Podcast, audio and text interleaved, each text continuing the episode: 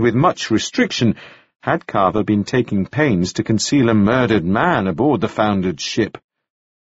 But by all reports, including that of the shipping agent Thomas Balfour, Carver had been most forthcoming in his business. He had submitted a cargo inventory to the harbour master. He had met with delegates from each of Hokitika's shipping firms in order to settle their accounts, and he had several times rowed out to the wreck himself, in the company of shipwrights, salvage vendors, and the like. My name's not Wells, Carver said at last. That was on behalf of someone else. It doesn't matter now. I beg your pardon, Löwenthal said smoothly.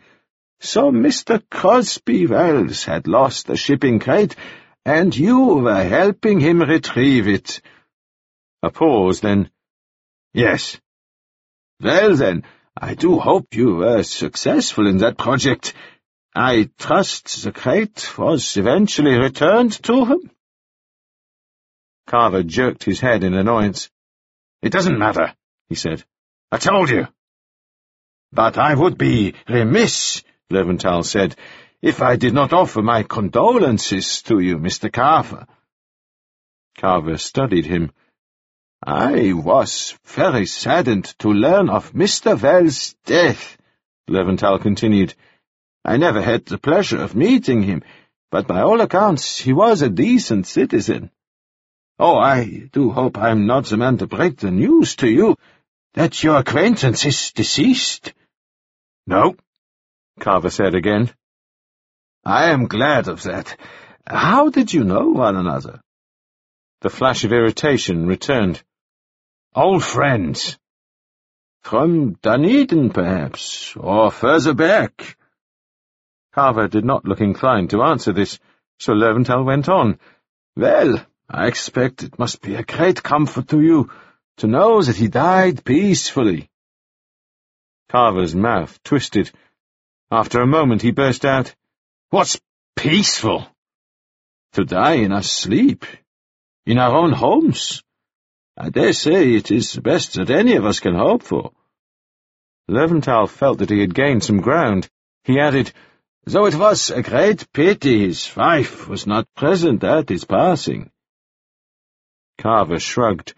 Whatever sudden fire had prompted his last outburst had been smothered just as suddenly. A marriage is a man's own business, he said. I couldn't agree with you more, Löwenthal said. He smiled.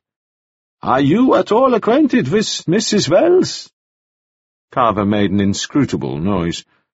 I have had the pleasure of meeting her, but only briefly. Löwenthal went on, undeterred.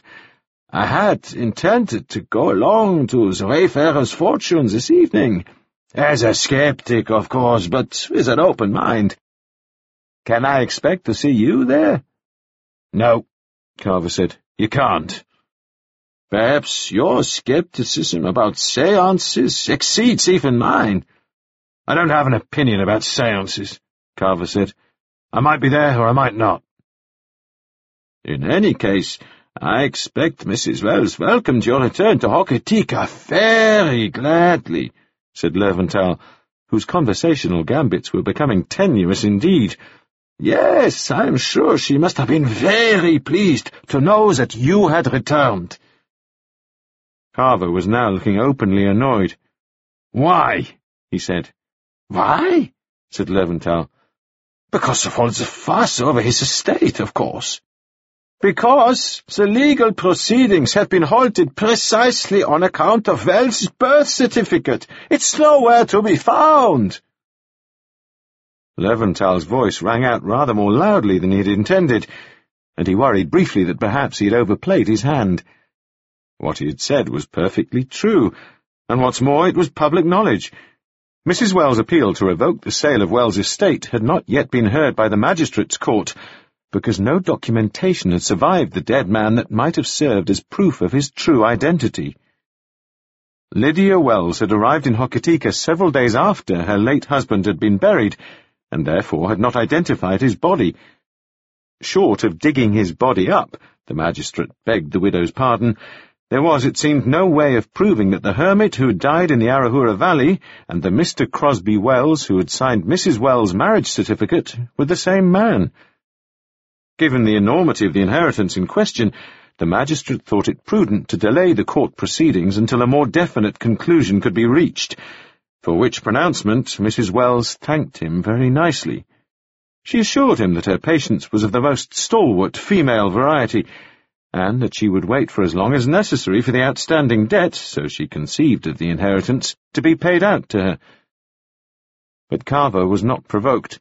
He only looked the editor up and down, and then said, in a voice of surly indifference, I want to place a notice in the Times. Yes, of course, Löwenthal said. His heart was beating fast. Drawing a sheet of paper towards him, he said, What is it that you are wishing to sell? Carver explained that the hull of the Godspeed would shortly be dismantled, and in advance of this event, he wished to sell her parts at auction on Friday, care of Glasson and Rowley Salvage. He gave his instructions very curtly. No part was to be sold prior to auction. No privilege would be given, and no correspondence entered into. All inquiries were to be directed by post to Mr. Francis Carver at the Palace Hotel. You see, I am making careful note of it, Löwenthal said. I will not make the mistake of omitting any part of your name, not this time. Say, I don't suppose that you and Crosby were related. Carver's mouth twisted again. No, it's true that Francis is a very common name, Löwenthal said, nodding. He was still making note of the name of Carver's Hotel and did not look up for several seconds.